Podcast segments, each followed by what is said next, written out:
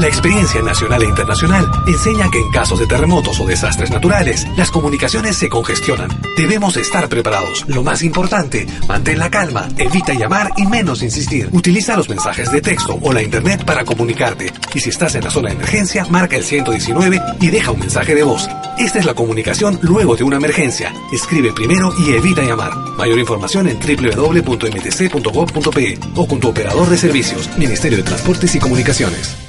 Es malquiradio.com. El siguiente programa llega gracias a la colaboración de Radio Tupac, Argentina. Los temas abordados están bajo la entera responsabilidad de sus productores. Bienvenidos. Urak Sariri. Caminantes de la Tierra.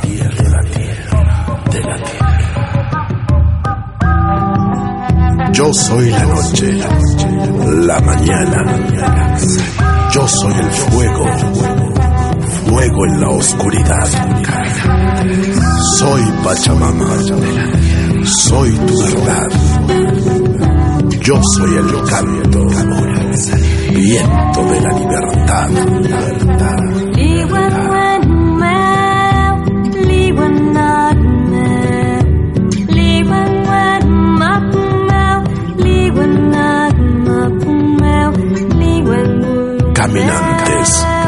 de la tierra, caminantes de la tierra. Urak Sariri, con la conducción de Amalia Vargas.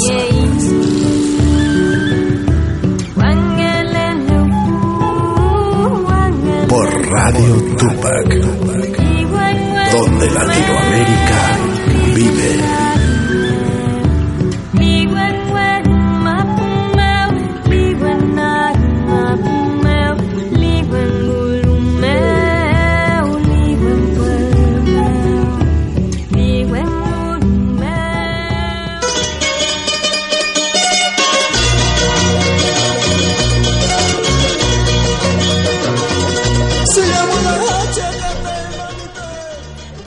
y Mainelia Cayanqui, Mari Mari Malamie. Eh, bueno, buenos días, buenas tardes, buenas noches a todos los hermanos de América, de la Via Yala. Bueno, primero feliz de haber estado en la ceremonia del toque, eh, llamado también Chacana, eh, con el abuelo Vidal. El abuelo Vidal es el abuelo del consejo a nivel planetario. También tuvimos con el con Wilka Pasa, que es el director del CAICIT, eh, es el, director del Consejo de Amauta de Bolivia. Y bueno, hay varios hermanos también que estuvieron acá. El, abuelo Shanti, que él es de Perú también, que está trabajando por la conciencia planetaria. Y bueno, y los diferentes abuelos que estuvieron. Y bueno, agradecemos a todas las personas que vinieron eh, de Mar del Plata, de Tucumán, de Perú, de Ecuador y bueno, de diferentes lugares de Argentina de Córdoba, eh, bueno, a los hermanos de diferentes lugares de Jujuy que también eh, se movilizaron para la ceremonia. Eh, bueno, fue una ceremonia, en realidad no una, varias.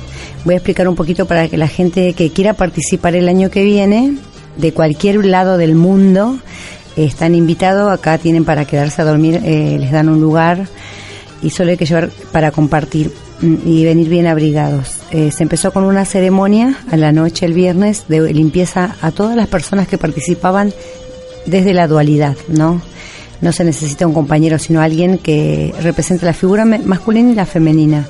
Después se habló en círculo de hombres y mujeres, cada persona se presentó de qué ailiu o comunidad o familia venía eh, y por qué está acá, ¿no? Eh, bueno, duró bastante. Eh, quiero agradecer eh, también a Tatanka, que es el organizador de, este encuentro. Bueno, al, otro día no, se levantaron, nos levantamos mejor a las 6 de la mañana para ir a correr desde la Quiaca hasta el lago Sagrado para traer y, y dar la bienvenida al espíritu y el comienzo a la ceremonia. Fueron gente de diferentes lugares, hombres y mujeres, corrían, los chaquis eran hombres y mujeres, y bueno, se hizo una ceremonia en cerca de la estación de La Quiaca, donde está el tren viejo, y después eh, se almorzó y se volvió de vuelta corriendo. No saben la cantidad de kilómetros que es, la verdad, re lejos. Y ustedes piensan que estamos a más de 3.500 sobre nivel del mar, si no, no miento, tal vez es a 4.000 y bueno, es cansador, eh, pero bueno, el sacrificio de los jóvenes y, el abuelo Shanti de 77 años corría más que ninguno. Y decían, los abuelos de 30 y 35 que descansen porque la verdad, los abuelos de 30 y 35 y 20 estaban muy cansados y bueno, fue eh, maravilloso ver una persona, ¿no? Tan adulta y correr más que los jóvenes, ¿no? Ahí estamos pensando, ¿no? Él habla de, la, de comer sano, de tomar agua, de comer bien, de, estar siempre en equilibrio con la naturaleza. Y bueno, ahí después que terminó esto, eh, de, volver eh, corriendo al lugar, volvimos todos. Éramos más de, de 150 personas. Esperamos con el abuelo Fuego, con Nina, eh, toda la noche cantando, pidiendo perdón, pidiendo eh, al abuelo que se lleven las penas, los desapegos, eh, cantando. siempre se presenta uno ante el fuego, que es un fuego sagrado, que dura toda la noche, y uno tiene que decir lo que quiere cambiar, lo que quiere modificar en su vida para que, para que eso se haga realidad, ¿no? Y a la mañana esperamos a Wilca, ¿no? Al Tata Inti, al Sol. Y bueno, después hizo una ceremonia, un matrimonio andino, donde se casó el hermano, la hermana Cantuta Iguari. Y el año pasado hicimos, el, hicimos, no, bueno, se hizo el corte de pelo que se llama Ruti Chico o Chuschachucuy, que es un corte de pelo que tiene más de 5.000 años de antigüedad, que bueno, se hace, es re antiguo. Y bueno, el año que viene va a haber eh, dos casamientos andinos. Así que bueno, para los que quieran venir a participar, sacar fotos, eh, conocer, conocer gente, muchas personas eh, originaria, no originaria de diferentes lugares que están en este mismo camino que es el camino espiritual y el camino por, por la conciencia planetaria, ¿no? Y por, por el amor a la Pachamama, le decimos, ¿no? O en busca de una comunidad, más allá de que uno sea urbano. Bueno, antes de empezar con nuestro invitado especial, que lo trajimos directo desde Bolivia, lo, raptamos, menos mal que no nos paró la gendarmería. bueno, ese es un cuento aparte. Bueno, eh, los quiero invitar al taller de salud con plantas. Es gratuito, o sea, la gorra, cada uno puede aportar lo que pueda. Es este sábado 13 de mayo, hay dos horarios. A las 2 de la tarde y a las 5 de la tarde es en la toma, la eh, acá dice, ¿no? En Lomas de Zamora, la calle República Siria, 75, segundo piso. Bueno, entrada libre y gratuita. Bueno, eh, se hablará del cuidado en los meses de frío para las plantas, preparación de tisanas, jarabes, reconocimiento y cultivo de las plantas medicinales y alimentación saludable.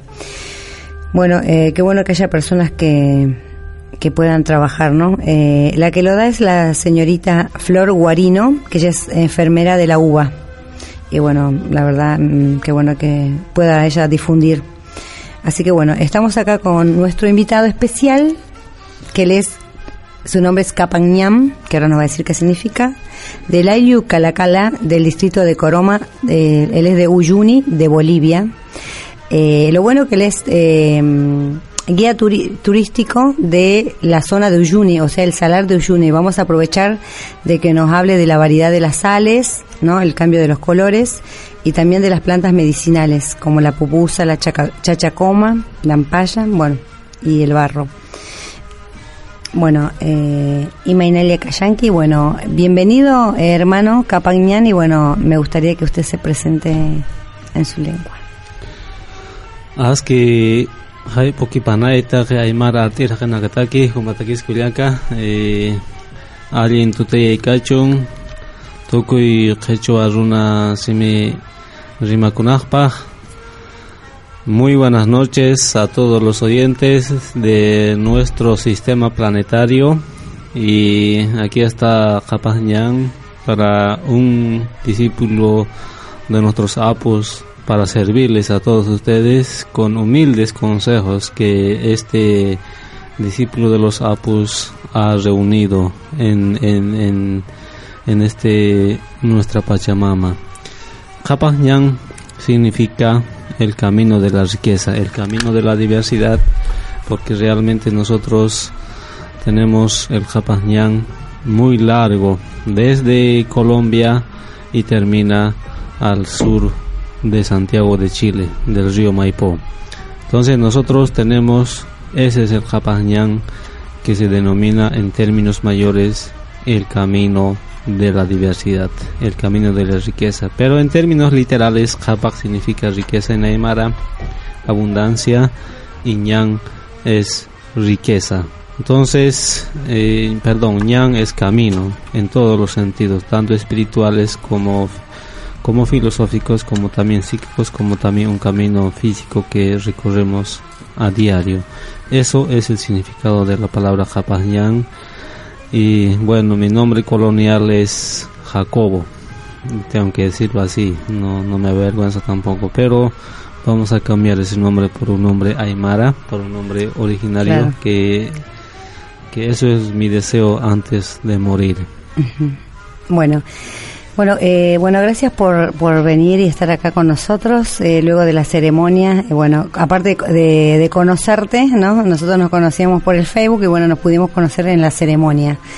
Y bueno, esto es lo bueno del Facebook, que a veces uno se va conociendo y bueno, va compartiendo cosas luego eh, con los hermanos en el camino, en este camino del Capañán, ¿no?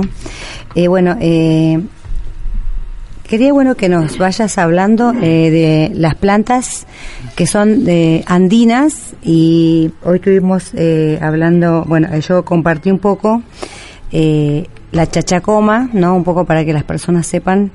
Eh, prefiero que los diga vos, bueno, ¿no? Que es un condimento, explícalo cómo lo usamos y, y contanos todos los beneficios de la chachacoma y después de la pupusa puede hacer?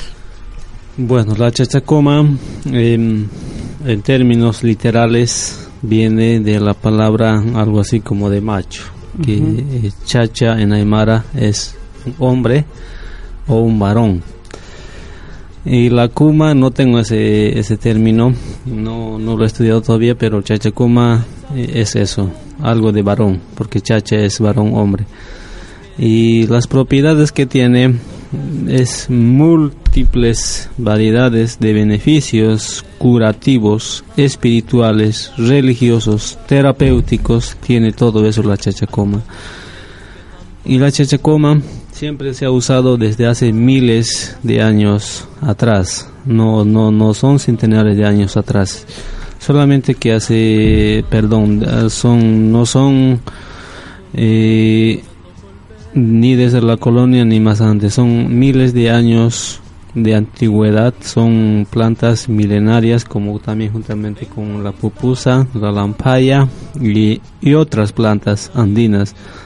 Hablo algo personal porque mi persona ha nacido a aproximadamente a unos 4.000 metros de altura, entonces conozco que es la chachacoma. Hablo con conocimiento de causa.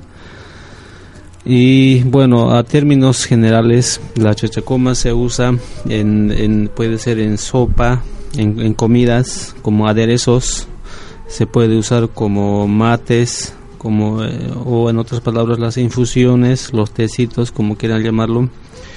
Después se le usa en, en, en parches, hay que moler la chachacoma con orín o con lo que usan en el lugar donde viven, nosotros lo usamos con el orín. Se le, por ejemplo, si tienes una disfusión de nervios, como se les dice aire, eh, si se le chuequea la cara o tiene algún dolor, entonces se le muele la chachacuma juntamente con el orín y se pone en el lugar afectado. Entonces la chachacuma hace eh, tiene resultados de manera efectiva y en el momento. Bueno, si no es en el momento, a corto plazo tiene sus resultados. Eso es la chachacoma y también, bueno, después voy a explicar a más profundidad, ¿no? Que cómo se lo puede comparar con las otras plantas, con la lampaya, con la marihuana, con, bueno, con otras plantas que nosotros tenemos aquí en nuestra parte de nuestro subcontinente, Abya Yala. Sí, es verdad. Bueno, eh, yo un poco, para irme un poco a la cocina, la chachacoma nosotros la usamos para la calapurca, que es la sopa de piedra. Es una sopa que se hace con piedra, ¿no? Nosotros en, la región de, del hermano Capañas eh, lo hacen de manera diferente. Nosotros, bueno, ponemos el charqui, el mote, eh, las verduras, eh, bueno, hierven varias horas y le agregamos una piedra elegida, ¿no? Casi siempre le eligen blanca, en mi caso, mi mamá me enseñó a elegir piedras blancas, se las deja en el fuego mientras se está cocinando como dos, tres horas, después cuando lo están sirviendo se lo pone en la en el plato, en la cazuela, con la sopa, con el charqui, el mote, la papa y después se le echa la chachacoma, ¿no? Y un poquito de condimento. Mm. Así que bueno, es un poco que yo podría aportar. Eh, científicos de Chile, ¿no? Para seguir hablando un poquito de la chachacoma, les puedo dar eh, otros conocimientos que todavía no, no se conocen. Dicen que aseguran haber eh, que este este alimento, ¿no? La chachacoma eh, tiene propiedades anticancerígenas. Es un arbusto nativo del altiplano que ha sido usado por siglos, ¿no? Desde los pueblos andinos. se reproduce a más de 3.700 sobre el nivel del mar y crece eh, en el senecio gravelons, dice acá, ¿no? Nombre científico de la planta que alcanza a medio metro de altura. Es muy chiquito, ¿no? Es como las espinas. Generalmente en el, en el altiplano todas las plantitas son chiquitas por, por el frío, la, la fruta, la verdura, todo es chiquitito. La gente también es chiquitita. Pero eso ya es genético. Yo a veces pensaba así, no crecemos porque por la altura o bueno, el frío no conviene estar ahí bien cerquita de la Pachamama. Así que bueno, eh, bueno, eh, eh, más adelante, bueno, vamos a hablar un poco más de la chachacoma, así vamos así dejando en suspenso lo que falta. Y contando un poco de la pupusa, que bueno, yo aprendí que bueno, que era bueno también para el mal de alturas, ¿no? Ya, la chachacoma es una planta igualmente, pero la chachacoma es una planta es una planta un poco más especial, ¿no? de, de, mayor altura, porque mm, crece en lugares muy secretos, que pocas personas lo conocen. Ya yo voy a contar una anécdota. Hace poco tiempo atrás voy con mi, con mi mamá Juvena y, y hemos ido a la, a la cordillera por llamas y, me dice, allá al fondo anda a traer chachacoma, digo, perdón, la pupusa. Y yo he ido a traer la pupusa, pero nunca lo he encontrado la pupusa. Y va mi tía y vuelve con la pupusa. Entonces, eh, bueno, hasta se podría decir que es algo mágico, que se muestran a ciertas personas y no a todos, no, no se puede mostrar a cualquier persona. Algo así lo considero yo una planta muy, muy especial, porque no hay en todo lugar hay en, el, en las cordilleras, sí, pero en un determinado lugar. Entonces, nosotros eso lo usamos, por ejemplo, la, la pupusa con el tema del sorochi, con el tema de las alturas, y para los resfríos, y generalmente se lo usa para el tema de los mates, infusiones o como quieran llamarlo y bueno tampoco hay que hacer hervir mucho no nos, eh, cuando se trata de hervida tiene que ser unos cuantos segundos porque es, es igualmente muy fuerte. Tanto no tal vez no los efectos sino lo, lo que siente tus labios y el paladar es muy fuerte es irresistible digamos si le hace hervir mucho es muy picante. Entonces se le hace eh, y eh, incluso se lo pone antes de hervir el agua, pero tiene que estar muy atento la persona que está haciendo eso porque si, se le pasa la mano es muy picante. Y aún así se puede beber, pero otras personas le lo botan eso, no cuando está muy picante. Y igualmente cuando una persona que no está acostumbrado a la altura va a la altura y de repente le empieza a doler la cabeza, tiene malestares generales y y eso se llama el apunamiento, el soroche o, o, como les hayan dado, como se le llame en el lugar. Entonces nosotros combatimos eso también con, con, con la pupusa porque es algo muy efectivo. En otros lugares como mm, al sur, en este caso voy a decir al sur de Bolivia entre, entre Argentina y Chile y Bolivia muchas personas lo comparten la pupusa con la chachacoma. Lo mezclan la lo, mezclan la chachacoma con la pupusa y lo hacen hervir y lo dan especialmente a los turistas que les han dado el el, o el apunamiento o el mal de altura. Y es muy efectivo también. Yo mismo lo he comprobado con como soy guía entonces me pasó hacer esa infusión y suministrarle eso a los turistas no a los gringuitos también. Entonces eh, eso es lo que lo que la experiencia que tengo con la pupusa la pupusa es eh, una planta también que me parece, yo la vi que era como muy chatita, crece casi pegada a la tierra, ¿no? ¿O es, es alta como la chachacoma? Sí, es muy pegado a la tierra, es muy pequeñita la plantita y bueno, también crece unos centímetros también de, de la tierra, pero generalmente está muy pegado a la tierra y no no todos lo encuentran la verdad. No, no. sí no todos. Eh, es en un lugar específico. Y, la persona que ya lo conoce solamente eso puede ir a traer sí pero la gente sí ya, es, es, difícil a veces encontrarlas son como las espinas también sí, sí, sí, sí, y con respecto a la lampaya qué nos puedes contar ya la lampaya crece aproximadamente a unos 3.000 metros de altura eh, sobre esa base. Y eso eso sí están en los arenales eso generalmente se ve a partir de, de Chayapata que está al sur de Oruro. Y bueno en el en el nivel de Iquique hacia el hacia el oeste de ahí hacia el sur, hacia el cono sur, avanzando a todas esas pampas, pero en el altiplano hay la pupusa. Y la pupusa también es, eh, tiene efectos muy curativos, especialmente también para las mujeres de parto, los resfríos y para dolor de cabeza, todo eso. Y eso sí es más, mm, como vuelvo a reiterar, es una planta que se encuentra en los, generalmente en los arenales, en los ríos y en las pampas no, eh, no se va a encontrar también obviamente en todas las pampas, sino generalmente en los arenales. ¿Y, cuáles eh, son los beneficios? ¿Para qué enfermedades sirve y cómo se utiliza? ¿Cómo es la preparación? Igual, hervir.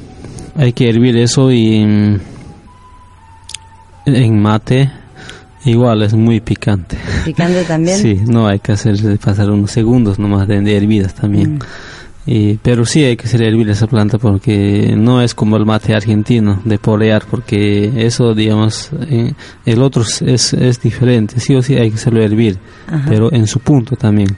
Mm. Los tres, la chachacoma, la... Por ejemplo, la gente que, que está escuchando ahora, ¿no? O en algún momento, ¿no? Algún mm. hermano que esté en Perú, en Bolivia o en otro lugar, le doy la cabeza. Eh, por ejemplo, yo me pongo eh, dos tazas mm. o un litro de agua ¿Cuánto de chachacoma le pongo? ¿Una cucharadita? Un poco para de paso le damos la receta. No, eh, una cucharada ya es mucho. Es para 5 litros ya. Sí, porque es es re fuerte. Es re fuerte. ¿Qué sería como en un a ver, calculemos para tomar en un litro de agua, ¿cuánto? Una pizquita.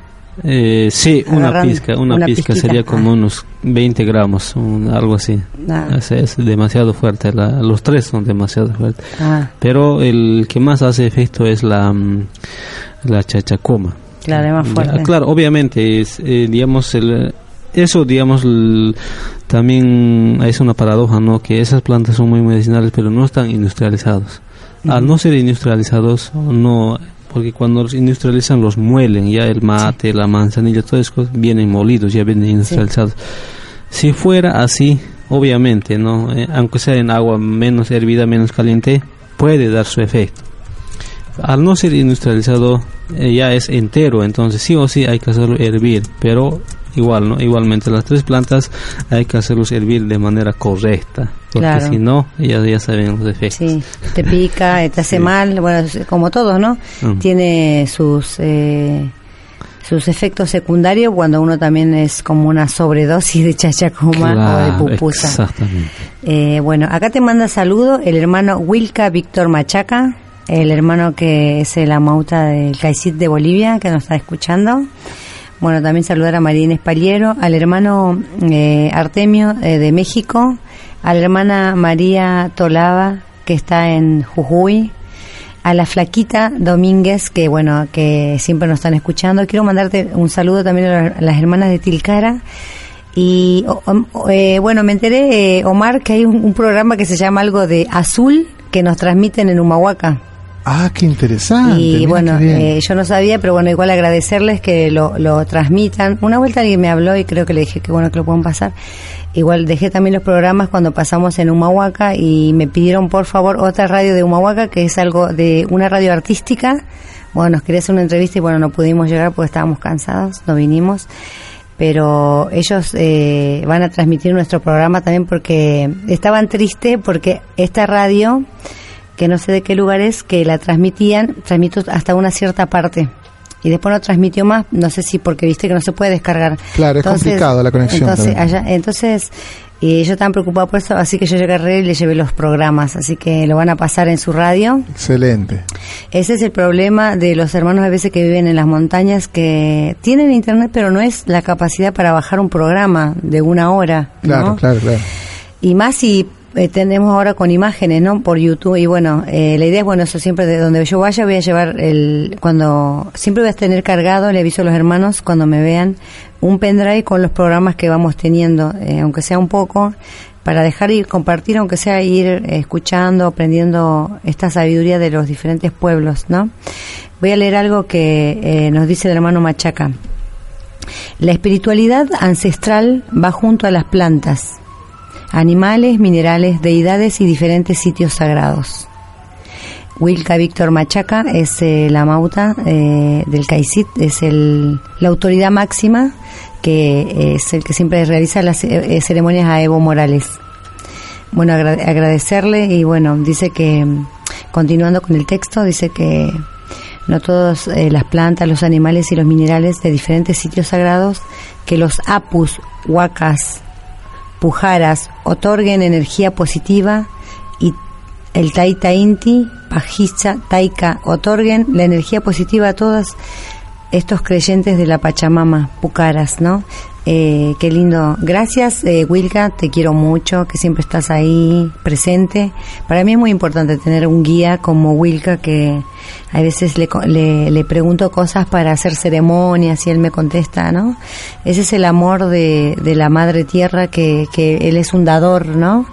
Una persona que se ofrece y, y comparte su sabiduría y que eso es muy importante para nosotros y todos los jóvenes que están en el camino, que no se pierda esta sabiduría y que quede, y que digamos en algún momento tuve un maestro, ¿no? Llamado Wilka, llamado Abuelo Vidal, llamado el, nombre que sea, ¿no? No importa, lo importante es compartir. Bueno, eh, vamos a ir una pausa, así el hermano Capañán toma un vasito de agua y bueno, eh, escuchando este tema, ¿no? Andino que, que todos le cantan a los apus, a las achachilas, a las piedras, al agua, a las plantitas sagradas que tienen todos estos beneficios que muchas veces no le damos importancia, ¿no? Y la pisamos.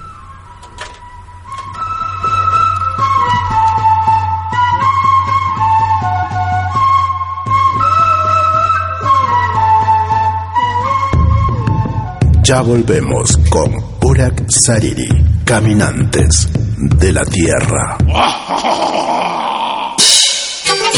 Hola, ¿qué tal? Les saluda desde Suiza Malky William Valencia para invitarlos a reencontrarnos todos los jueves y domingos al mediodía, hora de Perú y Ecuador, con los más destacados exponentes de la música latinoamericana en Pentagrama Latinoamericano,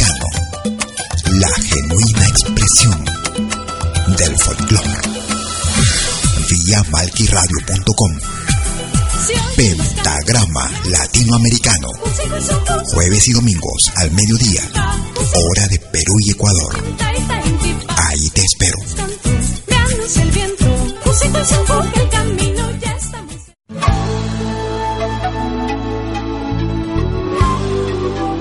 Écoutez des 20h en Europe sur malquiradio.com.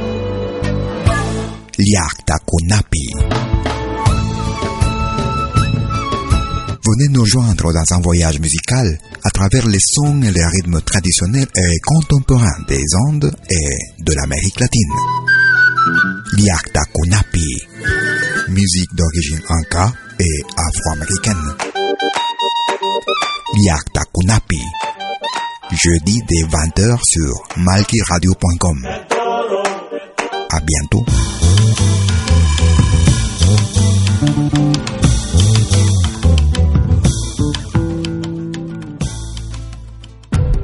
Todos los fines de semana, desde el viernes a las 18 horas y hasta la medianoche de lunes. Acompáñate de la mejor programación en música latinoamericana de todos los tiempos en Rompiendo el Silencio de Pentagrama Latinoamericano. Temas viejos, actuales, inéditos. Todo eso durante las 24 horas del día y durante todo el fin de semana en forma continua. Rompiendo el Silencio los fines de semana en malquiradio.com. El folclore en su máxima expresión.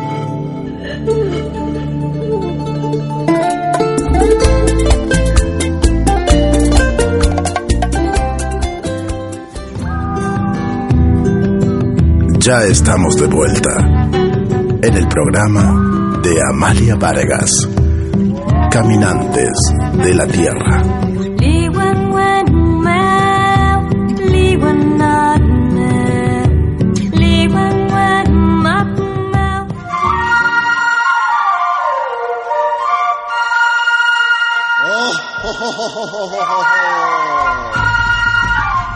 Bueno, ya nuevamente acá en Radio Tupac, o Tupac.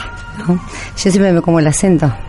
El hambre de esta hora, ya tenemos ganas de comer un picante de pollo, ¿no? Una papa lisa con mote. Bueno, eh, quería presentar al, al tío de, del hermano Capañán, así que bueno, eh, y, y Mainelia Cayanqui.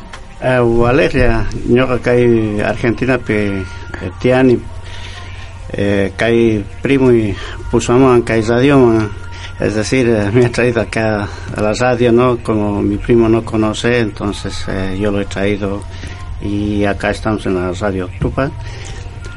Y bueno, me siento feliz de estar aquí y, y aparte de eso, yo cuando tenía 13 años tengo una anécdota de estar en una radio y, y yo estaba detrás, ¿no? Esto ha sido en Santa Cruz, cuando Sí. era chico. Mm. Y me trae eh, recuerdos, la verdad estoy un poco temblando, pero emocionado. Bueno, muchas gracias. Bueno, yo te agradezco que te hayas movilizado desde el lugar que sé que viven lejos, eh, porque bueno, él, él no conoce y es su primera vez acá en Buenos Aires, en Argentina. Y bueno, eh, eh, bueno, eh, vamos a seguir continuando con, aprovechando que él tiene un poco de conocimiento, bueno, mucho conocimiento de la sabiduría andina. Bueno, eh, queríamos que nos cuente sobre el tema del barro y después eh, sobre las sales eh, de, Uyuni y un poco contarnos para que la gente pueda visitar Uyuni también, ¿no? Y después dejar tu Facebook y tus datos eh, antes de terminar el programa para que se puedan conectar con vos. Bueno. Bueno, nosotros tenemos también una cultura de comer barro hace miles de años. Nosotros, por ejemplo, el barro generalmente lo comemos con la papa. La papa se le cultiva allá con riego o sin riego. En la cosecha es como una fiesta que se hace allá, ya en la cosecha. Entonces, cuando al momento de cavar papas se le hace la se hace la guatía, lo que en el norte del Perú, en la parte del Ecuador y en otras partes le llaman el- la pachamanca. Nosotros le llamamos la guatía.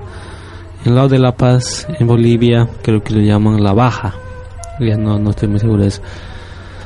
¿Y cómo se come la batía? La papa cocida en la tierra. ¿Cómo se hace la batía? Muchos los que me, me escuchan ya saben. Se hace un pequeño horno, ya un horno rústico, ya sea de piedra o de barro seco. Esos terrones, o nosotros le llamamos la cula. Entonces, el- eso se, se hace. Y, ahí también la otra forma es la de hacer el, la batía eh, se cava la tierra, se hace un cajón, pero de piedra, y en- encima también va una piedra, no iría otra cosa porque se quemaría si fuera algún palo, una como leña, como combustible se quema. Entonces, eh, en ambos casos se le calienta al rojo vivo la- el hornito o el kipa que nosotros le llamamos, que, que, es, que es en la tierra, y luego se le pone la papa y, y cuando se espera, dependiendo del- de, la, de la temperatura del horno o de la kipa, puede cocer la papa en una hora o en una hora y media o en dos horas. Algunos cuecen hasta en tres horas. Cuando se le saca la papa, por ejemplo, se le come, generalmente en el altiplano nosotros lo comemos con el barro. Hay varias formas de comer la papa. Uno es que se pela toda la papa y otro es que se le saca solamente los ojitos para, para que no haya tierra y para comerlo a gusto. Entonces lo que nosotros hacemos es sacar la papa, es- todos se sientan como, como los chinos, eh, así en la tierrita se sientan alrededor de la kipa o de la batida del hornito destruido. Se, hay una madre siempre, una mujer tiene que sacar la papa del, de la, de la- de la- del hornito o de la kipa, va botando al, a donde están las personas y tiene que haber un vaso grande con barro, con agua y sal preparado. Y hay unos palos de aproximadamente unos 10 centímetros dependiendo de la distancia donde está el barro entonces la gente va metiendo la papa pelada le chunza o le, le punza la papita y eso digamos pone al barrito y se lo lleva a la boca con el barro ya ¿Con el barro? Sí, ¿Se con- come el barro? sí se come el barro ¿Y qué- y- ah, mira. y entonces eso es una costumbre milenaria que nosotros tenemos y, y hasta puede ser muy asqui, asco para los, muchas personas que no conocen. Pero para Claro. nosotros comer barro es algo común, Claro. normal, cada año lo comemos y, y bueno, en cada, en cada lugar también le comen de diferente manera. Entonces nosotros lo comemos así el barro. Ahora, otras propiedades, ¿cómo se le hace el barro? Eh, también se le hace eh, parches, ya, eh, y se le parche en las espaldas, puede ser en los riñones y generalmente también lo usan en el estómago, en la panza, como dicen los chilenos en la guata. Y entonces lo que se hace es hacer la como tipo plano, como masa, como masa para pan y se le pone en la panza. Entonces tienen propiedades desinflamantes, ¿ya? Y entonces ese barro nosotros lo comemos como tal cual lo comen los animales. Mm, Una consulta, ¿el barro este eh, de qué color tiene? Eh, ¿De qué zona es? Eh, mm, ¿De qué color es? Ya nosotros allá en Jarpitani tenemos un barro natural, tenemos un yacimiento de barro, Ah, pero en, el- en la zona se le come el, el barro de Collo Collo, que está cerca de Río Mulato, es un barro negro, muy sabroso, sí. Eh, la sal le da un sabor extra, ¿ya? Ah, Entonces... em, es un barro condimentado. Sí, es un barro. naturalmente. Exactamente. Entonces, eh, así se le come el barro. Eh, no sé nuestros, nuestros antepasados de dónde lo habrán copiado. La cosa es que los animales lo comen y son muy saludables los animales. Ah, Y nosotros también éramos muy saludables hasta que bueno, entró la industria alimenticia y ya no somos muy saludables. Claro. Y ahora ya antes, por ejemplo, en la época de la, de la precolonia, no había, digamos, tantos animales, ¿no? Solamente había llama y esas cosas. Y solamente la, la batida se lo comía, la papa cocida en el campo, en, en los cerros, ya se le comía con charque y con barro. Ahora ya comen con sardina, el pez, pez enlatado, comen con queso, comen con locoto y todo eso lo comen Claro. de diferentes maneras. ¿no? En Claro. cada lugar varía. Pero antes solamente se comía con charque. Ovejas sí, mis antepasados, mis, mis abuelos inmediatos siempre han debido tener oveja, ¿verdad? Porque la colonia lo trajo la vaca y la oveja. Y yo también ya he despertado eso ya. La- cuando no teníamos barro, mis padres llevaban el queso cacha. ¿Qué es el queso cacha? El queso disecado. Es un queso ah, como mira, piedra. como- es como, ah, sí sé que es como duro, como una piedra que se seca. Sí, sí, ah, y se parte con piedra, sí o sí. Ah, ¿y para qué, para qué lo utilizan? Eh, bueno, cuando no hay Aparte, barro, Obvio, obvio para comer, pero digo, no sé cómo. y sí, eso se come, se comía con la batida también. Bueno, depende, ¿no? Mi, mi madre, pero llevaba bastante ese queso cacha de oveja, ese queso seco, total, como piedra. Mm. Y partía con la piedra que agarraba, ¿no? Y ¡ah! le partía en el mismo terreno y comíamos así. Ah. Y ahora ya, como le digo, la sardina, pero no es tanto normal que, que se coma con la sardina, más lo hacen por gusto ahora y por también por un tema de estatus social. Claro. Bueno, eh, bueno, ahora vamos a aprovechar de hablar de las sales, porque todavía nos quedan unos sí, 20 minutos, ¿no, Omar? Eh, 20 23 vamos a decir, porque viste que después te voy a preguntar también un poco de la espiritualidad, me gustaría, eh, ¿no? Y, y un poco también eh, cómo, cómo, cómo vivís vos tu identidad. Eh, y bueno, eh, contanos un poco el tema de las sales, contarle a las personas en Uyuni, ¿no? Eh, ¿Qué tipos de sales hay, ¿no? Y es- son comestibles todas, eh, que, que- que hay una diferencia entre los colores de la sal, cuál es la sal más sana según lo que te dice tu, tu, tu pueblo. Nosotros, quiero aclarar primero que el salar de Uyuni en realidad no debería se llamar el salar de Uyuni porque mm, el lugar se llama se llamaba salar de Tunupa. Ajá. Gracias a un, a un apu, a un cerro que tenemos en el lugar. Pero bueno, la, eh, la ciudad de Uyuni aproximadamente tiene unos 100 años. 100 años, recién un nuevo. poquito más, sí. Entonces, no, se le- no es correcto llamarle salar de Uyuni. ¿Y tú? Solamente lo hacen por marketing. Y Tunupa es un dios, ¿no? Es un dios. Contanos qué es Tunupa para que la gente entienda por qué se tiene que llamar Tunupa. En realidad, Tunupa es una diosa. Ah, mejor, Sí. contamos. Entonces, eh, la, la leyenda dice que antes Tunupa era una diosa, entonces de sus pechos salió leche abundante, salió leche abundante, entonces se le, se le llenó de leche todo lo que es ahora el lago Minchín Ajá. y bueno, ahora se le conoce el salar. Ahí es todo Ah. blanco el salar, pero antes la leyenda dice que Era una mujer. era una mujer, la Tunupa, entonces de ahí salió leche Mm. y lo regó, lo llenó de leche toda esa zona, ¿no? La- Ah. esa es la leyenda. Y bueno, ahora voy a hablar de la sal. Y la sal es el, bueno, hay varios salares, pero el de Bolivia o del Collasuyo, ese, ese, ese, ese salar eh, aproximadamente tiene unos 12.000 kilómetros cuadrados, eh, es un poco más grande que toda la provincia de Buenos Aires.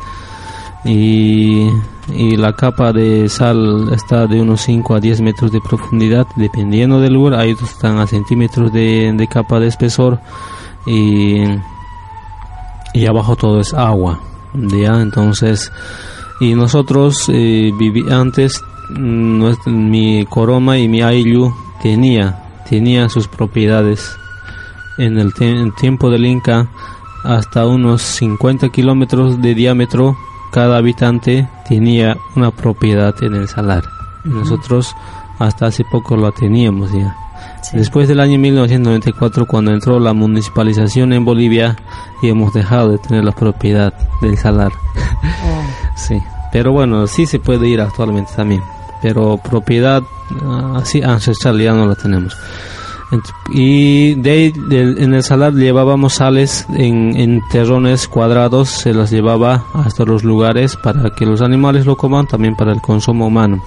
Esas veces no había el, el tema de lo que es el, el, el sal yodado, ¿no? Como ahora hay un montón de industrias que lo ponen toda clase de vitaminas, minerales a la sal, pero en realidad faltaría que le pongan del A a la Z ya, ¿no? Las propiedades del sal, pero en realidad antes no era así.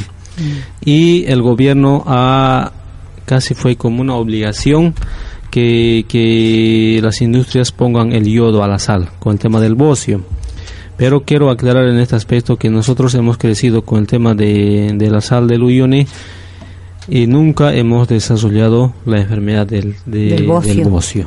Y Porque, porque se dice que el bocio es a causa del, del- del- de la sal, ¿no? sí, sí, no, eh, fa- por carencia Carencia de, de sal. sal, sí, no, pero entonces eh, nunca nos ha pasado esas cosas a nosotros y, y quien quiera que me esté escuchando, si no me cree eso, pueden ir alrededor del salar de Uyuni, nadie sufre de bocio, nadie. Sí, en los valles sufren de bocio, ¿no? he visto algunas personas, pero en alrededor del salar que han vivido por miles de años con la sal, nadie tiene la enfermedad del bocio, entonces No sé de dónde el gobierno se habrá inventado ese, ese tema del bocio y del yodo, que la sal tiene que ir con yodo, no sé. Entonces, eh, eso es la sal. Pero, digamos, también hay que hablar la parte, parte contraproducente de la sal, porque el, el, excesivo consumo de la sal también lleva a la degeneración de lo que son los riñones, ¿ya? Entonces, eso también hay que aclarar, porque, y eso va para todos, ¿ya? Y nosotros la sal la debemos consumir como algo ceremonial, muy poco debemos consumirlo. Eso yo les digo con mucha franqueza porque eso es las enfermedades de la sal y, y generalmente las, las, las comidas que tienen que son industrializadas tienen mayor cantidad de sal. Sí. Y con respecto al, al que bueno hay que aprovechar el tiempo porque se pasa volando y sacar de todo el jugo a vos, porque después te vas a tu país y no sé cuándo volverás. Mm. Eh, con respecto a los alimentos enteros, eh, la consumición, ¿cómo es ahí en, en la zona de Uyuni? Ya, nosotros, por ejemplo, eh, consumimos lo que es el maíz, las habas, consumimos la quinoa, consumimos el, la zanahoria, todo eso. Generalmente la consumimos con las cáscaras, ya. Esos son los alimentos enteros que que, hay que consumirlos más su cáscara. Decinos cuáles son y, y, explica a la gente por qué serían con la cáscara y por qué enteros y cuáles, por ejemplo, creo que el otro día estuvimos hablando del maní. Sí, el, yo por ejemplo la maní, el maní la consumo con la segunda cáscara obviamente lo que la cáscara que está directamente en contacto con la tierra eso no lo consumo pero la cáscara por ejemplo el rojito que es una capa muy delgadita eso no se debe botar. ¿por qué? porque tiene minerales tiene vitaminas tiene potasio y tiene tiene propiedades vitamínicas muy importantes, ya que tampoco lo aprovechan los animales, sino generalmente los botan a la basura. Eso no se debe hacer, se debe consumir esas cosas. Pero en este caso, por ejemplo, como altiplánicos nosotros consumimos, por ejemplo, la haba con todas las cáscaras, consumimos nosotros. ¿Cáscara completa? Sí, ah, las cáscaras completas mm. consumimos. Mm.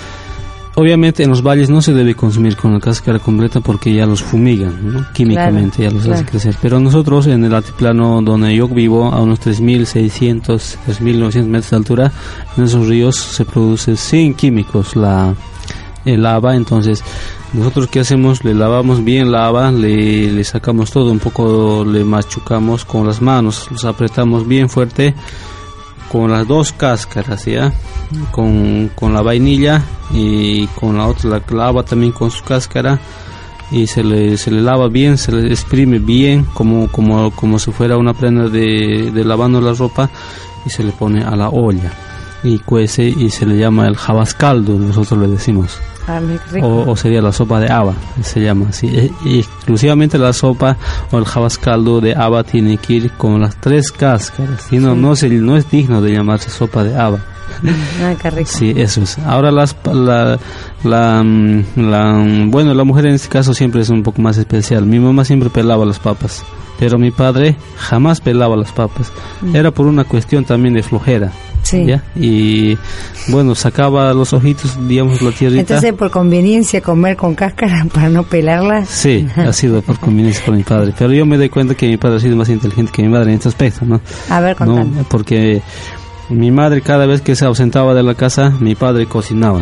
Sí. Pero mi padre jamás pelaba las papas. Sí. Solamente los ojitos le sacaba la tierrita ah. y lo lavaba y a la olla. Así hemos comido, siempre con mi padre. Todas las papas con cáscara. Y las habas, incluso mi mamá siempre les daba la molestia de pelar las habas, las papas y todo eso. Mi papá no. Le metía como a, un, a una olla de chancho todo y comíamos así. Claro.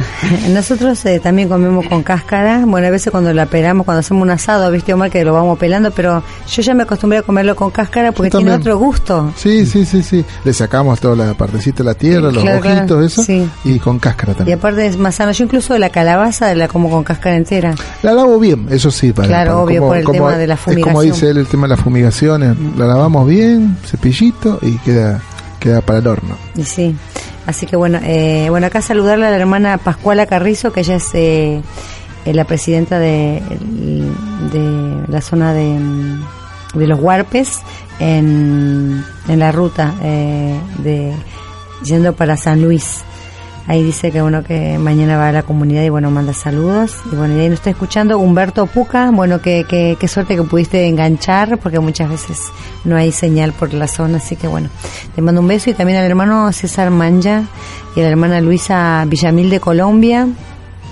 A la hermana Jackie de México, Surem, y bueno, un abrazo al hermano Juan Gallego de California, que también nos está escuchando y bueno, siempre manda saludos.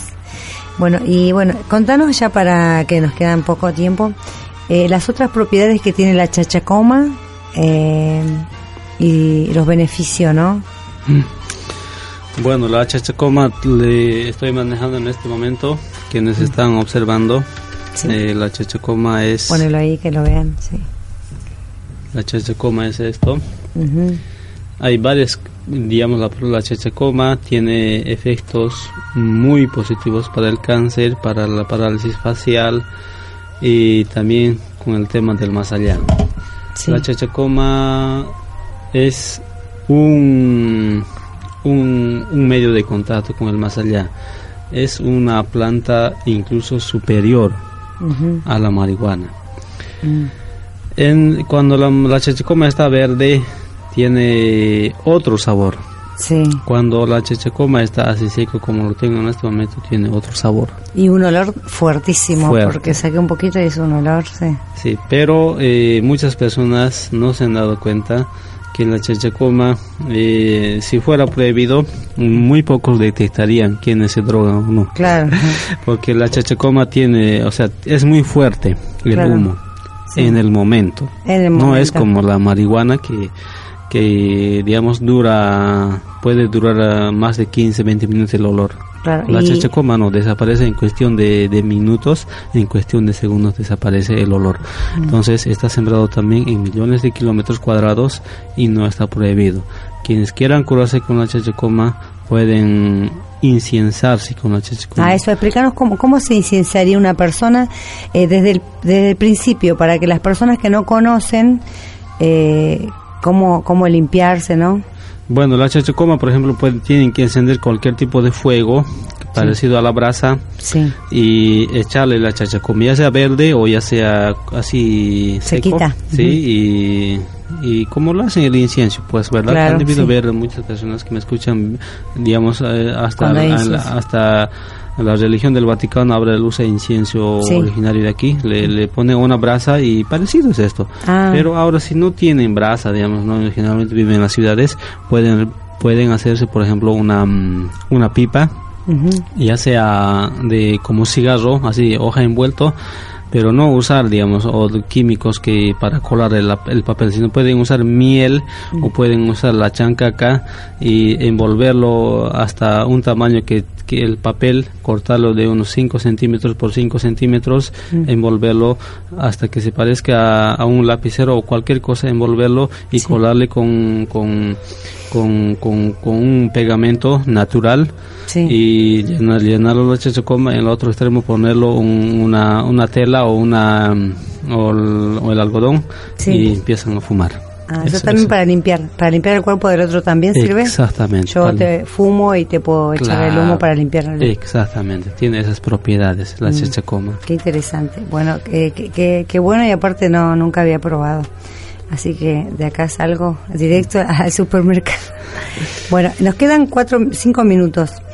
Eh, bueno, a- primero te quería preguntar, ¿no? Vos que estás en este camino del Capañam. Yo siempre hago estas dos preguntas. No siempre depende del tiempo que tengamos. Primero, eh, ¿qué es la identidad? Y después, para vos, eh, desde tu corazón, ¿qué es la espiritualidad? La, espi- la espiritualidad para mí es algo muy sagrado, tiene que ver mucho con la Pachamama, con nuestro Wilka, en Aymara es Wilka, en Quechua es el, el Inti, en Aymara se dice Paxi, en, en, en Quechua se dice Quilla y en, en castellano se dice la luna. Sí. En esas dos, en esas dos estoy muy firme, en esas dos dioses que nosotros tenemos y que nos han arrebatado y eso es para mí la espiritualidad y estar en contacto con el con la mamaquilla con el wilka con el sol y con la luna y también con todo lo que me rodea alrededor, yo los considero muy sagrado a mis hermanos, que son los, los, los mamanes, los halcones, los cóndores, los lagartos, el, el zorro, todos son mis hermanos. ¿ya? No no se les debe matar a esos animales porque son nuestros hermanos. ¿Cómo a un hermano se le va a asesinar, matar? Pero los han confundido a nosotros diciendo que el, el, la víbora, por ejemplo, es el mismo Satanás, les dicen, y varios, incluso profesionales que son de veterinaria, he visto a varios que los matan a los, a los víboras pensando que es el mismo diablo que es también en persona, pero no, ellos son nuestros hermanos, se los debe respetar. Y es también por una cuestión lógica cuando uno mata un, a un ratón, cuando uno mata, por ejemplo, a una víbora, a un lagarto, está desvirtuando lo que es la cadena alimenticia de nuestros hermanos, ¿no? Entonces, eso es.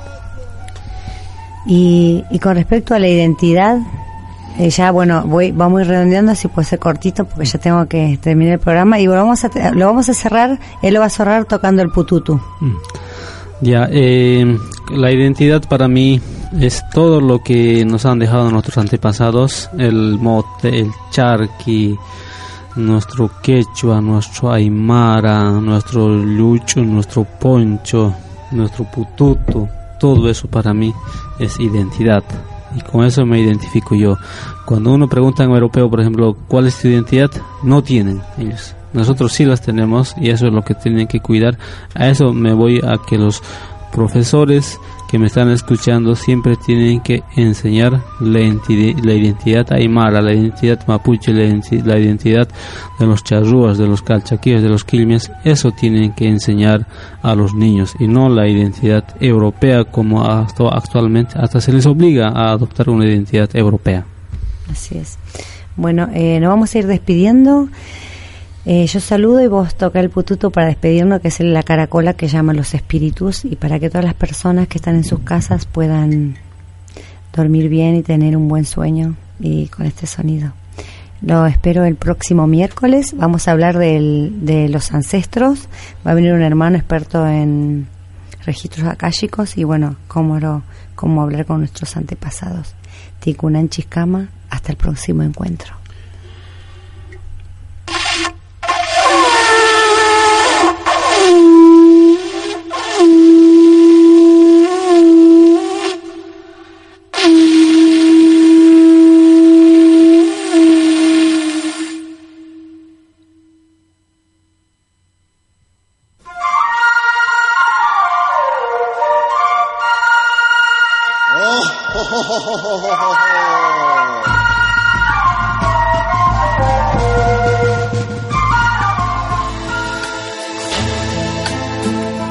Urak Sariri.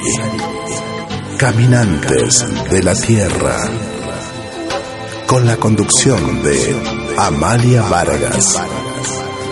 Lo esperamos el próximo miércoles a las 21 horas por Radio Tupac, donde Latinoamérica vive.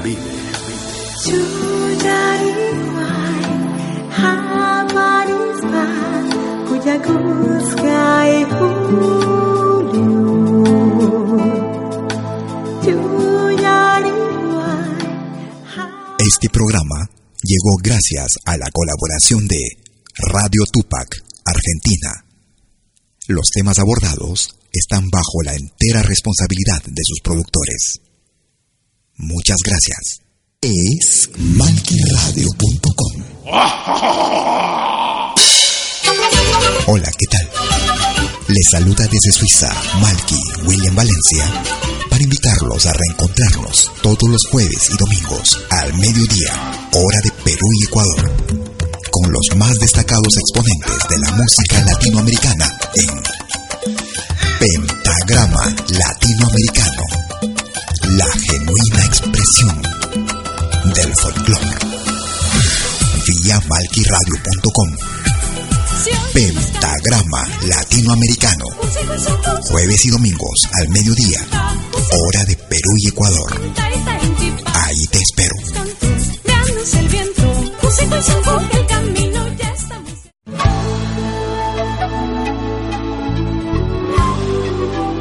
Écoutez dès 20h en Europe sur malkiradio.com. Liakta Kunapi. Venez nous joindre dans un voyage musical à travers les sons et les rythmes traditionnels et contemporains des Andes et de l'Amérique latine. Liakta Kunapi. Musique d'origine inca et afro-américaine. Liakta Kunapi. Jeudi dès 20h sur malkiradio.com. À bientôt.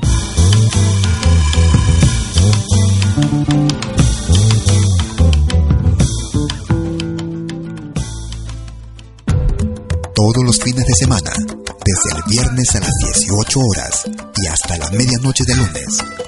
Acompáñate de la mejor programación en música latinoamericana de todos los tiempos en Rompiendo el Silencio de Pentagrama Latinoamericano. Temas viejos, actuales, inéditos. Todo eso durante las 24 horas del día y durante todo el fin de semana en forma continua. Rompiendo el Silencio. Los fines de semana en malquiradio.com. El folclore en su máxima expresión.